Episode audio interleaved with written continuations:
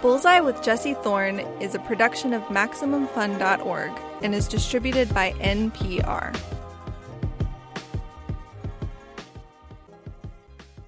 I'm Jesse Thorne. It's Bullseye.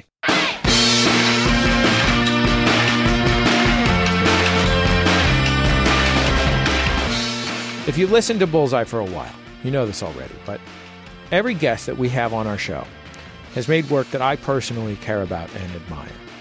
Sometimes you've heard of them already, sometimes you haven't. I'm guessing that my next guest probably falls into the latter category. So, you hear me out. He's a guy from New Zealand. His name is Tom Scott. He's in his thirties, lives in Auckland. He has a kid. He's been working in hip-hop for about a decade. He's one of the most important figures in New Zealand hip-hop, but financially that doesn't mean a ton. Last year, he put out an album under the name Avantdale Bowling Club, and it was, to be honest, stunning.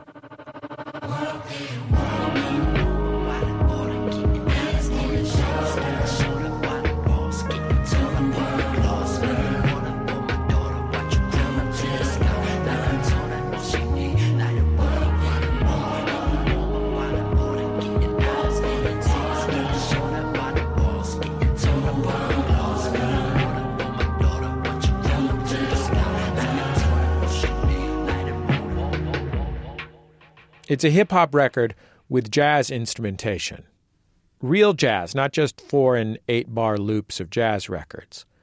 Pushing forward in the territory that Kendrick Lamar staked out with To Pimp a Butterfly. It's also an incredibly personal album. He named it after the suburb of Auckland where he grew up. It's where he lives now, too. Scott raps about his childhood, the places he's been, the people he doesn't see anymore, his family. It's one of my favorite records of the last year. I think you'll really like it, too. Let's take a listen to a song off of Avantdale Bowling Club. This one is called Old Dogs.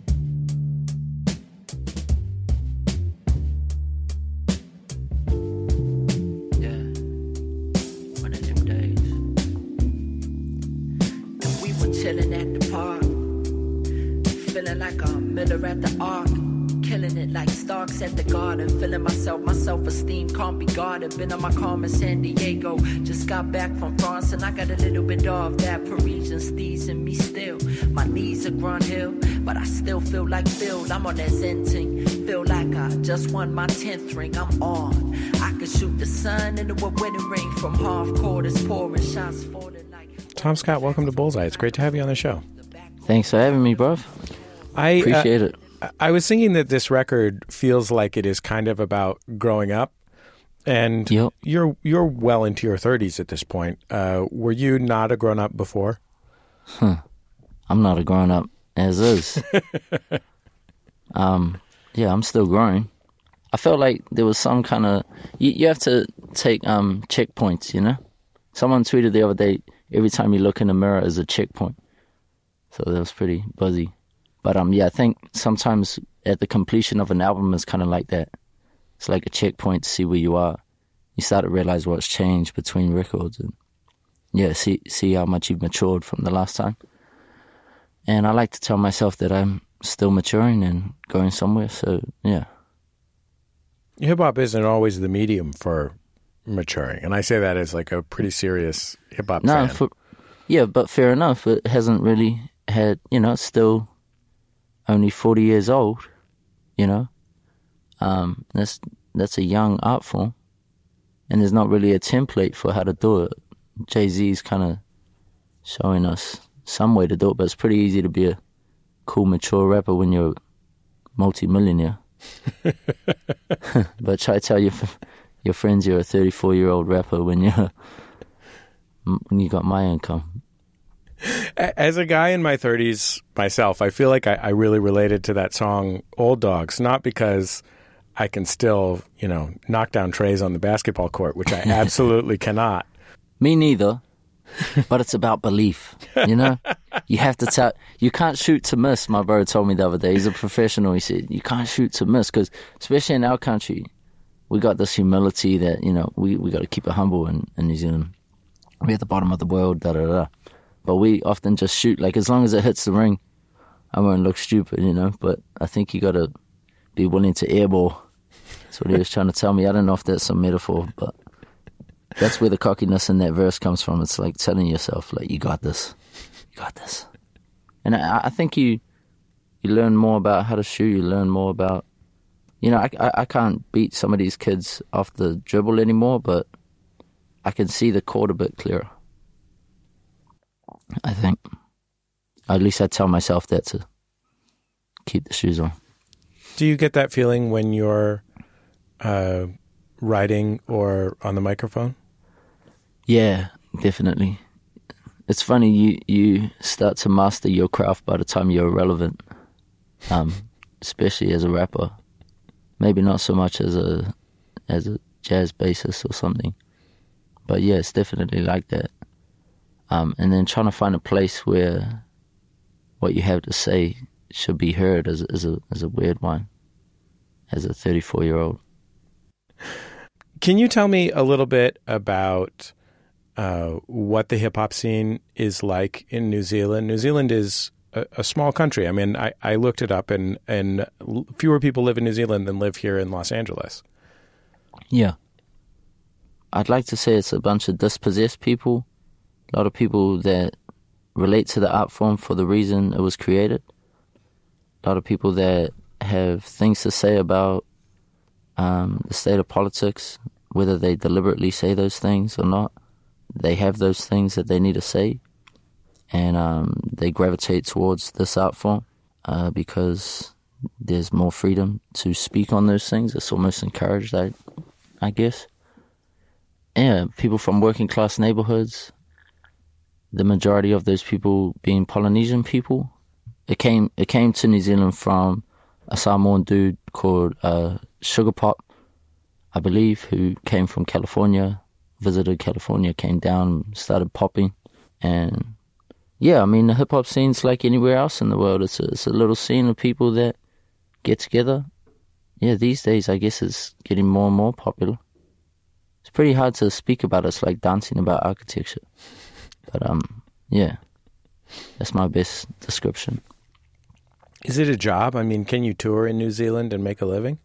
Nope. You can, you can, like, I mean, there's, I'm just in the studio at the moment with the bro that I just met, and he, we were just talking about what it is to be a musician, um, and the, all the other side hustles that you have to have as a musician in New Zealand. And the bro does, you know, he records a bunch of adverts and things like that, and then when the doors are shut, he makes his own stuff. And I think that's what a lot of us do. Um, you know, we wash dishes, we paint houses, we play in bands we might not really love, things like that. But that's how we're all getting through this world. I think we're all compromising our integrity throughout the day to to keep the landlord fat. I want to play a little bit of Pocket Lint from your album Avantdale Bowling Club. Sure.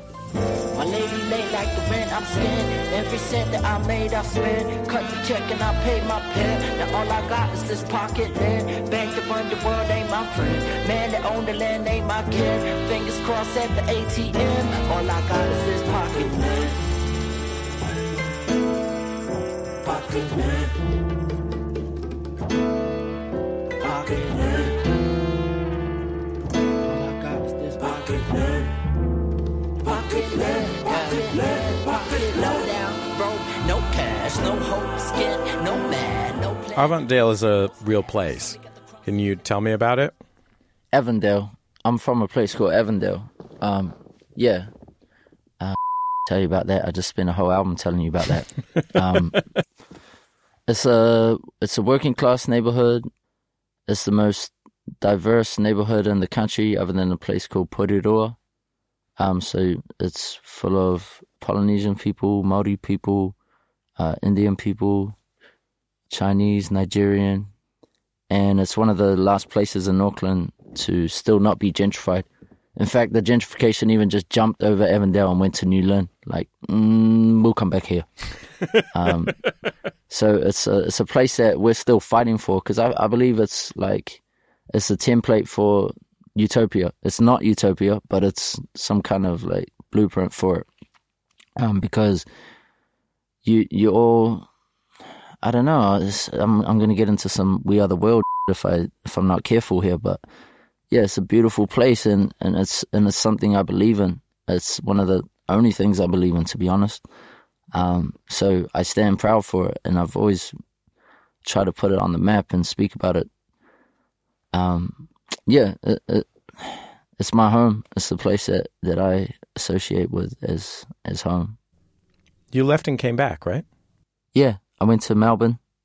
Um, just because in New Zealand, there's only so much you can do before you've, you know, outgrown the fishbowl. Not that it's a beautiful fishbowl. I, I, I like the fishbowl.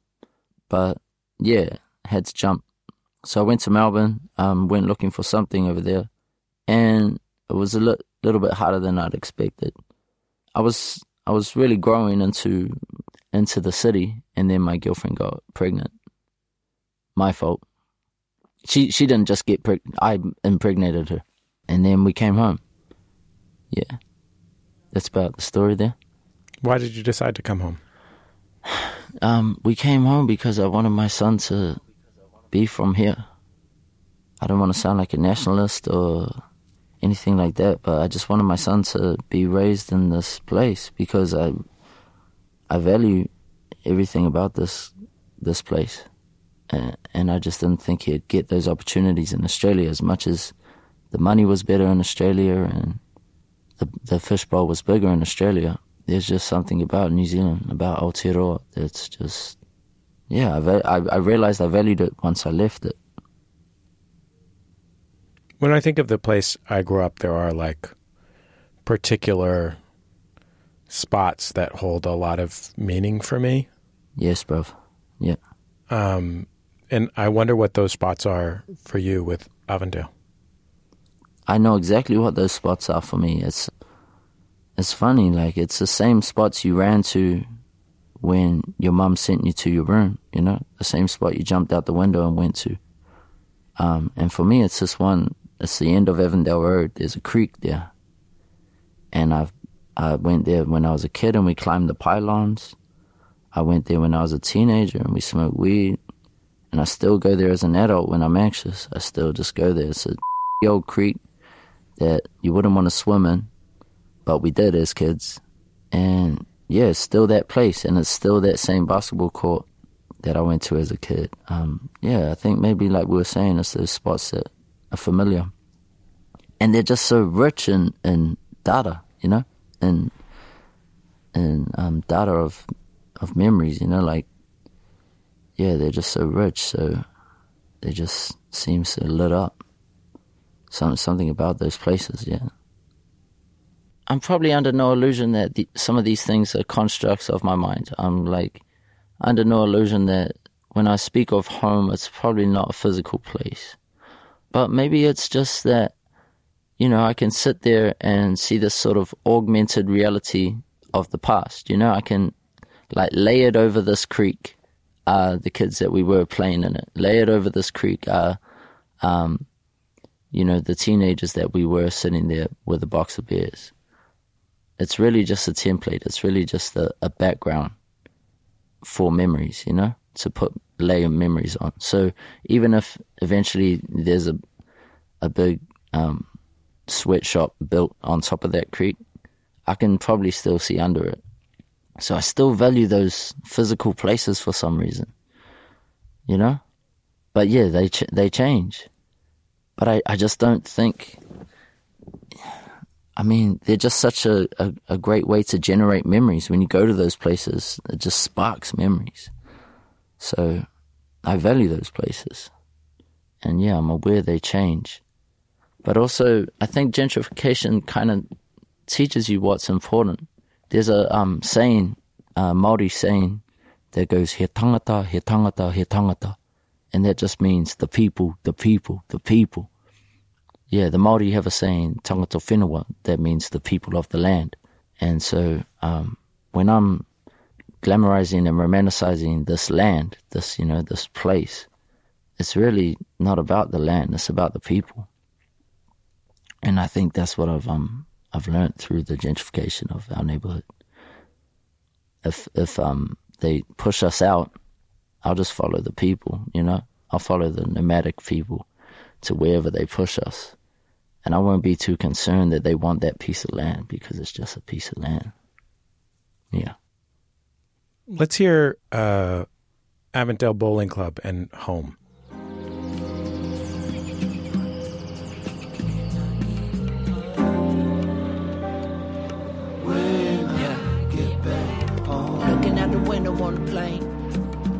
Rain dripping on the windows to my soul. Three years now that I've been away. A little fish had to find a bigger bowl when I touched down on the runway. Gonna run straight to my mom waiting at the gate. Get the duty free for the old man. Drink it with him till I can't stand. Never been so lonely. But when I get home, gonna hit up all the homies. Then we'll get stoned. See my nana and my grandpa. These days only see them on the laptop. These days I ain't got a day to have off. Been away so long. When I get back I'ma hit back at the app on Dale. That's home. Never to my back home. Where I'm from when I'm back then it's back home. I heard about your most recent record on uh, a message board on the internet, which actually still exists. And the post was like, you wouldn't believe it if I said that this was a jazz rap record from New Zealand that is really good. You might not think that that makes any sense. And I thank goodness that they that they put it in that context. Because if they had just said, this is a great jazz rap record from New Zealand, I would have been like, okay, fine, whatever. Enjoy uh, remaking Guru's Jazzmatazz or whatever for a, with different local references. Um, but... When I listened to it, what I thought was it is so hard to combine the aesthetics of jazz and hip-hop. And usually when someone says jazz hip-hop, what they what they mean is they are pulling a sample from a jazz record, like, you know, uh, usually yeah. a, a sort of soul jazz record, like Lou, Lou Donaldson or something like that, just, just pulling yeah. four bars from it and looping them up and yeah. adding a little bit harder drums. Like they're using it the same way that they would use... Uh, you know, the same way that they would use a sample from a from a Journey record. You know what yeah, I mean? Straight up. And the aesthetic, you know, it sounds different. And most journalists would probably still go, oh, it's got jazzy undertones yeah. if it was a Journey record, you know? I think that your record is much more a, a jazz record uh, than most records that are called jazz rap records. And I I wonder if that was intentional and why you made that choice. Yeah, I, I, I think I was well aware of everything you just mentioned, um, and the jazz I was listening to was jazz. So I wanted to make that. I wanted to make it sound like Pharoah Sanders, not like Guru. I wanted it to have the musicianship of a jazz record, of a Blue Note record, or of a Strata East record. Um, yeah, and so that's how I set out to do it. And then it was inevitable that people were going to call it jazz rap because it had jazz and rap in it. And I just love jazz music and I wanted to try to add something to that legacy. And it's really hard to do because it's not mine to take. And it's, um, you know, I just went to a jazz gig on Monday, an, an amazing gig, but it, no one was dancing. No one was dancing, maybe because it, it was in five seven or something, I don't know, but it still seemed a bit backwards, like where jazz is these days and what it means. It's kind of sad, like it's gentrified, you know? Like, it's like this, like, wanky intellectual music that it, it doesn't have to be. Like, so it's such a dangerous um, weapon to play with. But yeah, that's that's what it was. I, I and, and there's just so much you can do with it. It's just... I, I feel like I could make another seven albums with this formula and they'd all be different. So, yeah, I'm just, I, I just want to honor all the greats that taught me the things I understand about this music and, yeah, and hopefully not on, on what it is. Are you an instrumentalist? No, far from it. So how do you make a record like this? Uh... You're kind of forced to, I guess. Yeah. A lot of the time when I try to explain um, how the record was made, it feels like I'm saying that I was kind of forced to do it because Um, I don't really know much about mixing or engineering or anything. I just know what chords speak to me. And so I would just find those chords through samples and things like that. And then I'd just try to make them more interesting by getting friends I knew to um, add to them. Whether it was Julian Dyne on drums or um, Jonathan Crayford on keys or Guy Harrison, da da da da. All these people that I was lucky enough to know, I just got them to add to it. And then accidentally through that, I guess I was kind of a producer. Um, but I had a lot of um, friends that helped me as well. Um, I through that, I accidentally became some sort of producer, I guess. Producer. I'm a producer. I produce things, innit?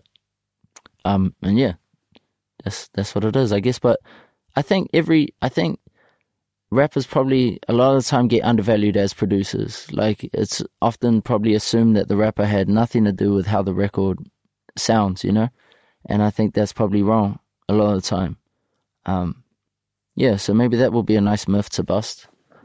Um, but yeah.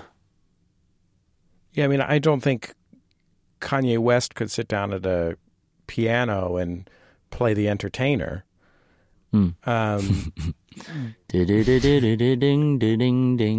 um, but like, you know, Kanye West is a, is a guy who came from sample-based production, you know, like certainly Kanye West knows his way around an M P C, a, a sampler. Um, but I don't think he likely even puts hands on the M P C much anymore.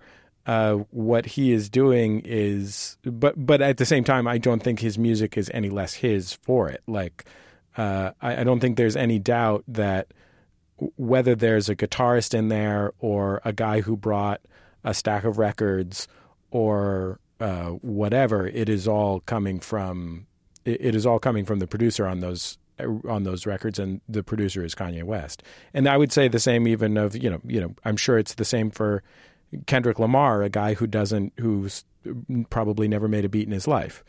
Um, yeah. That Definitely. It, it's clear that someone is in charge of those records, or they would all sound different. Yeah.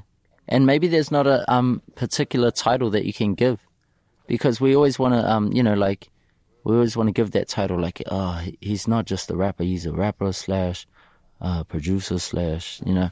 But maybe it's a bit more complicated, and those titles are an easy way for us to sort of put things in the boxes. Like, you know, people often, when you know, they want to call a rapper a poet, but, you know, sometimes a rapper's just a rapper who's poetic. Um, I get really mad so when you, people call rappers poets. Yeah, you know? I'm like, you, and, you know and, what? Rappers are bad poets, but you know what? Poets are bad rappers. Yeah, straight, straight up. That That's that's why we try to avoid calling people rappers in the first place, because no one wants to own it. Like, you know, everyone wants to try to pretend there's something bigger than that, but in doing so, you lose all the best ones, because the best ones don't want to admit that they are rappers. And so now we're calling them all poets. Like, yeah, it's kind of dangerous. I like to I like to own the genre of hip-hop and, and claim it, because, yeah, it's it's an intricate genre, and there's so much more to it than the box that um people want to put all the rappers in. More with Tom Scott from Avantdale Bowling Club when we come back from a break. Ahead, this record took Tom years to make. He says he lost ten thousand dollars in making it. I'll ask him if it changed anything about him. It's Bullseye from Maximum Fun dot org and N P R. This message comes from N P R sponsor R E I Co-op. We all have wild ideas, but rarely do we get to see our wildest ideas come to life. Started by adventure journalist Shelby Stenger and brought to you by R E I, Wild Ideas Worth Living is a podcast that explores everything from mindfulness in school to adventures in space, overcoming fear and learning how to unplug. Ideas that started big and wild and never stopped growing. Learn more or listen now. Search for Wild Ideas Worth Living. Hi, it's Ali Kokesh, one of the cast members of Mission to Zix, a new addition to the Max Fun Network. We're blown away by the welcome we've received from Max Fun listeners, telling us you've discovered the show and are binging it hard, supporting us during the drive, and just being rad humans all around. Mission to Zix is an improvised, obsessively sound-designed sci-fi comedy epic following a group of ambassadors as they explore the ass end of space. I play Dar, the twelve-foot-tall omnisexual security officer with furry scales, chest talons, and a series of flaps and shoots that are for... Nah, you know what? You'll figure it out. We'd be delighted if you joined our crew aboard the aging sentient starship, the Bargerian Jade, as we travel the Zix Quadrant, meeting all sorts of weird aliens played by brilliant guest comedians. That's Mission to Zix, Z Y X X. America has a long history of white nationalism, and its influence reaches farther than you might think. You can go back and you can read the New York Times coverage. You can read Hitler saying, it was America who taught us we should not open our arms equally to other nations. This week on It's Been a Minute from N P R. It's Bullseye. I'm Jesse Thorne. If you're just joining us, I'm talking to Tom Scott. He's a rapper based in New Zealand. He's been making records for about ten years. A few months back, he released a really beautiful album under the name Avantdale Bowling Club, one of my favorites from last year. Let's get back into the interview. Let's hear some of Years Gone By, which is the opening track of the self-titled album from my guest Tom Scott, Avantdale Bowling Club. I cut another tree down to pass the time while I watch a lifetime pass me by. Looking back on old days, glossy-eyed. Watching years go like my auntie's mom. We used to sit up in the car park and rhyme. Now a night like that, it's hard to find. Looking back on old times, I can't rewind. Talking to my old friends, they aren't alive. No more, the years gone by. This song was a single. It's also like five or seven minutes long. And it's basically your entire autobiography. Hmm. It's the story. It's the story of your life, more or less, year by year. Hmm. Was was that a hard thing or an easy thing to write? I guess it was both, eh? Because it's cathartic, but I also had to be quite specific. And um, to be honest, I probably don't remember most of my life, but maybe maybe that was just me, like putting together a little um, bunch of stuff to identify with, because I have no memory. Um, maybe I smoked it away, I don't know. But I really don't remember most of my life. Most times people tell me things, I'm like, true, I did that. That's interesting. Um, so maybe that's why I wrote that. But yeah, it was it was hard to to sum up um, a whole year in, in two bars or sometimes four. But um, it's probably easier than writing a whole autobiography. Like, you know. At least it ends in seven minutes. but but yeah, I I, th- I think it is. I think there's something interesting about trying to recall your whole life, because, you know, every time you, you bring a memory up, you uh, you taint it, right, with where you are remembering it. Um, so it's really hard to know what really happened in your life. And and how much how much weight you should place on each moment. I think that causes a lot of mental health issues. You know, like how how much we think our our parents weren't there for us, or you know what I mean? Because you really can't. You can, even the trauma, you only remember a couple days of it, and and how how important was that compared to the other years where everything wasn't traumatic. Um, I think those were some of the difficulties in, in writing that song. Just making sure not to um, accidentally disrupt my whole um, reality, you know, by conjuring up these memories um, and giving them too much power. Yeah. I mean, the whole album is kind of elegiac. It's it's about... what has what is irrevocably gone. Like, it's about the past and, mm. and memory, but like it's in a particular way. It's it's not so much about living in that as just that that will never be yeah. Yeah. again because it's past. Yeah. Interesting, eh? And but and, and then sometimes it's just dangerous to think that we can ever recall it. You know, like because it is gone. It's totally gone, and and.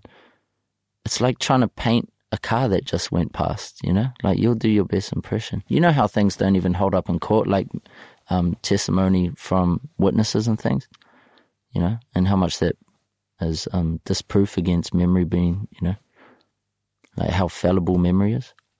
I'm quite obsessed with that and, and interested in that idea. So, yeah, I don't know how much weight you should put into memory. But I, I'm guilty of reminiscing, for sure. Both memory and hip-hop, and especially on this record, are like, in a way, acts of editing. You know, like, creating music from other music is about capturing these, like, little fleeting moments. I mean, there's there's there's hip-hop that recreates old music substantially. You know, that was the, the golden age of uh, Puff Daddy solo singles. He was practically rapping over disco instrumentals. But mm-hmm. mostly it's about capturing these little these little pieces as they, like, grabbing them as they float by and saying, like, you know, what if what if we built a whole airplane out of the black box? Mm. And mm. and I feel like memory is the same thing. Like, and and this song is the same thing. Like, it's you just picking the little pieces, because there's no way to fit your life into a song. Mm. But it's just these little things that, that stick out. You know, your your M C Hammer tape and mm. track number nine on All Eyes on Me. Hmm. And those may be the things that you're built upon, eh? But then that's I think that's also what I'm saying is that you don't. I want to remember more. I want to remember that there was a lot more. Um, but I guess after a while you can't, or maybe you just can't access it. I want to I want to ask you about a few of the things that you rap about in uh, Years Gone By, the the autobiographical track on this record. When you were a kid, uh, y- you say in ninety-two, my drunk dad dumped sh- jumped ship on my mom. Um, yeah. How how old were you? I think I was about wait ninety-two, six eight. Yeah, I was eight. Um, I think it's a bit rough that I said that. I, that when in saying that line, I was like, oh, it wasn't totally my dad's fault, but it kind of was. He he was seeing another lady.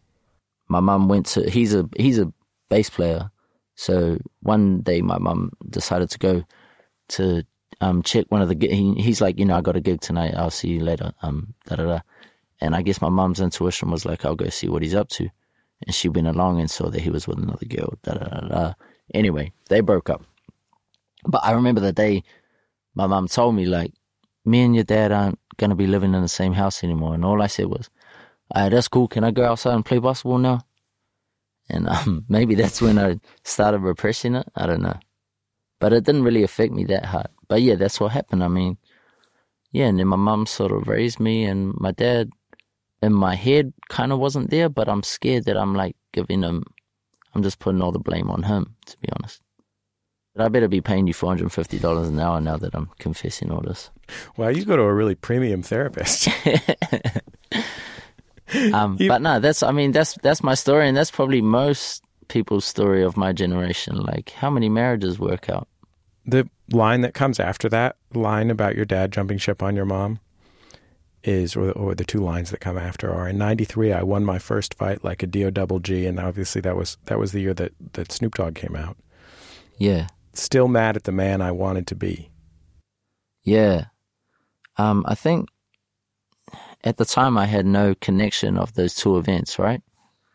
But there was some stage where my mum told me that that yeah, I was a real I was really disruptive in class. I don't know if it was because I just learned how to say no and how to rebel, or if I was mad at the man I wanted to be, and I think I kind of was. I think I was a little bit gutted about it. Um, and you know what? Unrightfully so. I, I don't think I had a right to be, because he tried to do what he could, and now I find myself in his shoes raising my kid, and it's hard, man. It's hard to have time for your child and your partner. One one thing I've been, cheesy metaphor that I've been talking on a bit lately is, like, if you want to f- feed a, a plant, you water the roots. And I think, like, we forget to do that when we have children, we forget to water the relationship, like put time into the relationship. Because if you do that, your kid's going to be good. But anyway, I don't think my dad and my mum really did that. And yeah, I guess it kind of upset me, but I just feel like such a brat being upset by that.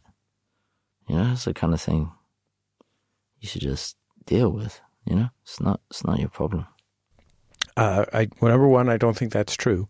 Uh, the not your problem part. But uh, number two, I feel like one of the things that I have learned as an adult, and especially yeah. from a- actual therapy, was that it was okay for me to simultaneously believe that things about my childhood caused me emotional problems that I still yeah. grapple with to this day. But, yeah. but th- that did not mean that my parents weren't and aren't good people who are doing their best. Yeah.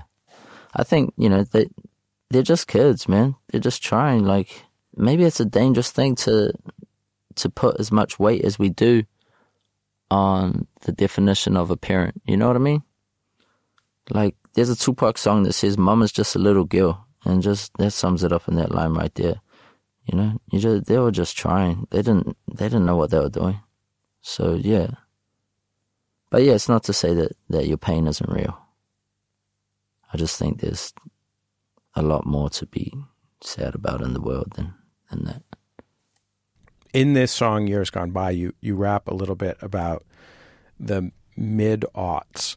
Mm. And it, it sounds like in the early years of the twenty-first century, you really got lost. Yeah, I did. Didn't know I was lost, though, like anyone who's lost. But looking back at it, I realized I definitely was. Um, I dropped out of school. School didn't do it for me. I don't know where that started, but at some point I, I was... I was more concerned with Nas than Shakespeare, and I, I didn't relate to what the school system was trying to give me. Maybe that's my excuse for my bad attention span. I don't know, whatever it was. I went to a public school, not trying to blame it on that either. But I dropped out of school, and then I worked all these jobs, like cleaning hotel beds. That's why I just left a tip at the hotel I'm in, because I know how painful that is. Packing rice in a factory, Um, digging holes for the council, everything. My mama was like, "You go pay the rent," you know? Yeah, to be honest, all those jobs showed me, like, they taught me more than anything I ever learned, like the value of a dollar and all of that. Anyway, I got lost somewhere in there because I think it was hard. And, and in New Zealand, in the working class, we work and then we drink. That's what we do. On a Friday night, the liquor store has a line out the door, you know? You work and you drink. And in the process of that, I got a bit lost. And I fell out with my best friend one night. We got way too drunk and we got in a fight. And um, just everything was going wrong. I was with this girl. She left because I was a piece of shit. And um, yeah, and I kept doing my music. And I guess music eventually was the remedy that I needed. But um, it was, yeah, it was a hard time, I guess, looking back. Plus, you're too young to know what's going on, you know, thrown out, thrown out of the house or figuring it all out. Is that a universal kind of feeling? I, I got thrown out of the house, too. Yeah, right. I'm I'm a committed rule follower, uh, yeah. which is why I work in public radio. But um, ew, it's terrifying. Yeah, it was, eh? I mean, it's part of it, though, right? It's like rite of passage, crippling depression.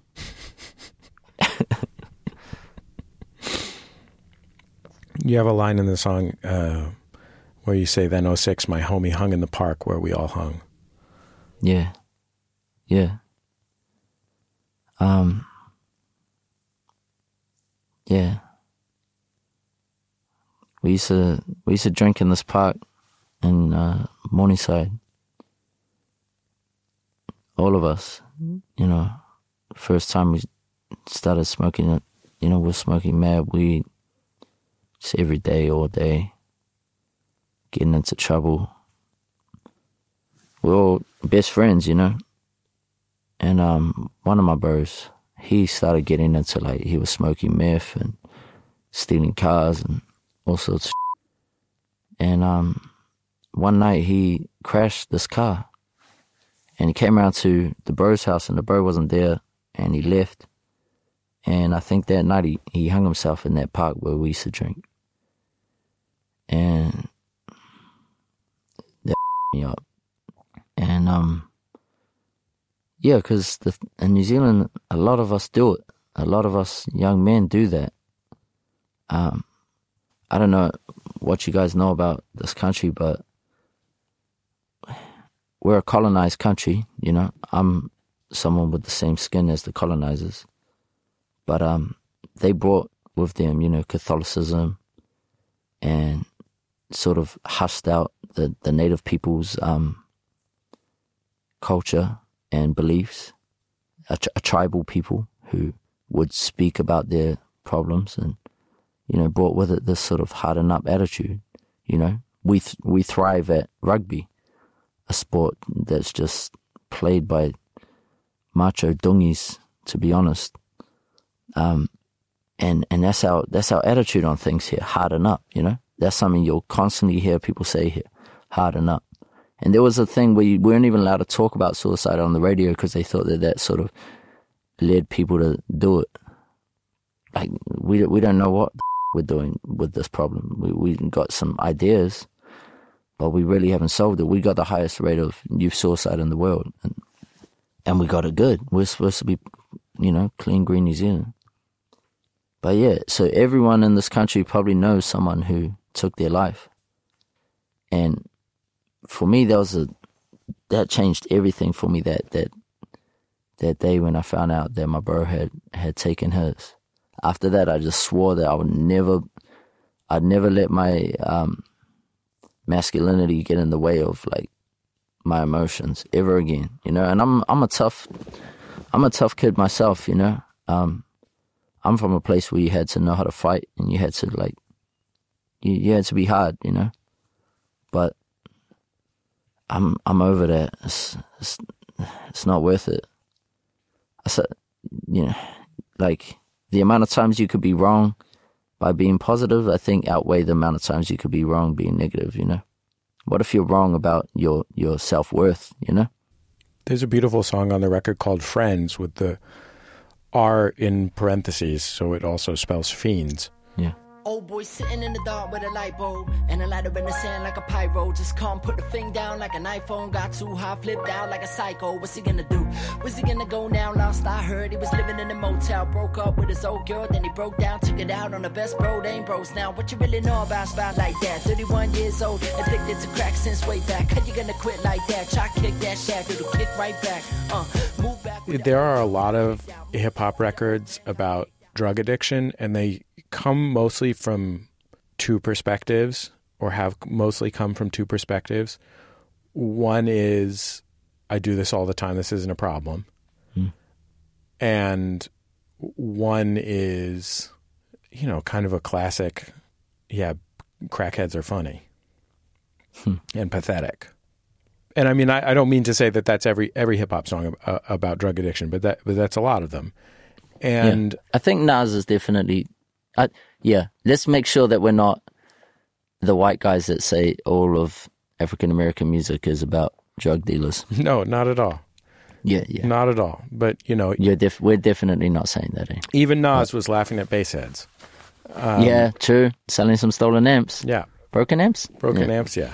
Um, no, you're right. And Friends is a song that is, like, deeply sympathetic to mm. people who are... deep in drug addiction. Yeah. I think that I think the reason being is that my parents were both fiends. My dad still struggles with addiction.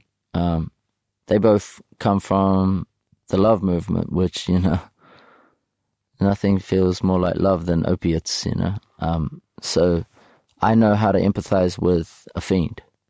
And Um, that's really the only way to fix it. Like, you know, these people need help. And and we could go a bit deeper into, like, how many people need help, because, yeah, I, I just kind of also believe that if you grew the the weed, it's it's you know it's on you to remove it as a, you know, as a society. It's like that came from something.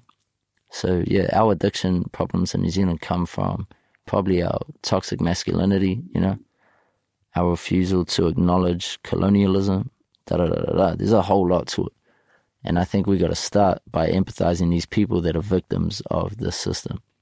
My my old man now, he works in a in a needle clinic, um, where they provide like services for people that are addicted to certain substances, and he gets in trouble from the the management because he's too empathetic to these people. They're like, you can't get attached to these people. They're bloody fiends, you know. And it's a weird way of looking at things, man. It's weird. I don't get it. I don't get it. Did spending all this time on this record, and you worked on this record for years, and making a record that is so much a kind of record of your life, no pun intended, um, did it change the way you think about yourself? I think so, because I, I now get to reflect on everything. Um, it's like the timer went off. Deed. What do you think of yourself? Okay, ah, that's all the time we have. What do you think of yourself now? So yeah, I think it definitely did. It was a, it was a checkpoint, like I was saying. I I think it, it helped me. I th- I think it really did help. Eh? Like now that you asked that, no one's ever really asked that. But yeah, it helps you see yourself and see where you're at and where you're going. Mm. Yeah, and I now see my, I can see myself as a father. I can see myself a little bit as a role model and understand what I got to do from here. It changed the way I see myself, I think. I don't really like seeing myself. It's frightening. But yeah, it did. Tom, I, I really appreciate you taking all this time to be on Bullseye. It was really great to talk to you. Bruv, I appreciate you taking all this time, man. Thank you so much, brother. Thank you. Tom Scott. Avantdale Bowling Club is the name of this project and the record that he dropped last year. It's really special. Let's go out on one more song from the album. This is called Quincy's March. Found hope in the mundane. I fell deep in the well-known. Train clack in the background like Coltrane on the alto. From Friday in the K-hole to Saturday at Kmart. Old days in the haze, my heydays in the hay barn. I lay under the radar in the backyard. At peace, now at loss. Maybe all of this happiness, this ain't as hard as I act. Can't really complain about nada. Holy mother marijuana. It's kind of craziness making atheists start to think about karma. Start to see the chink in my armor. Start to see myself in my father. Start to... We've come to the end of another episode of Bullseye. Bullseye is recorded at Maximum Fun dot org World Headquarters, overlooking MacArthur Park in beautiful Los Angeles, California, where this week they were shooting a huge prestige cable television drama, and we got to see not only a giant helicopter landing platform, but America's hyphiest football running back. Our show is produced by Speaking Into Microphones. Our producer is Kevin Ferguson. Jesus Ambrosio is our associate producer. We got help from Casey O'Brien. Our production fellow is Jordan Cowling. Our interstitial music is by D J W, the great Dan Wally. Our thanks to him for giving us that music. Our theme song is called Huddle Formation. It's by the band The Go Team. Thanks to them and their label Memphis Industries for letting us use it. And before you go, I've been making this show for almost two decades. That means literally hundreds of interviews, and you can check them all out on our website at Maximum Fun dot org. We're also on Facebook, Twitter, and YouTube. Just search for Bullseye with Jesse Thorne. You can hear lots of episodes on those platforms as well. And I guess that's about it. Just remember, all great radio hosts have a signature sign-off. Bullseye with Jesse Thorne is a production of Maximum Fun dot org and is distributed by N P R.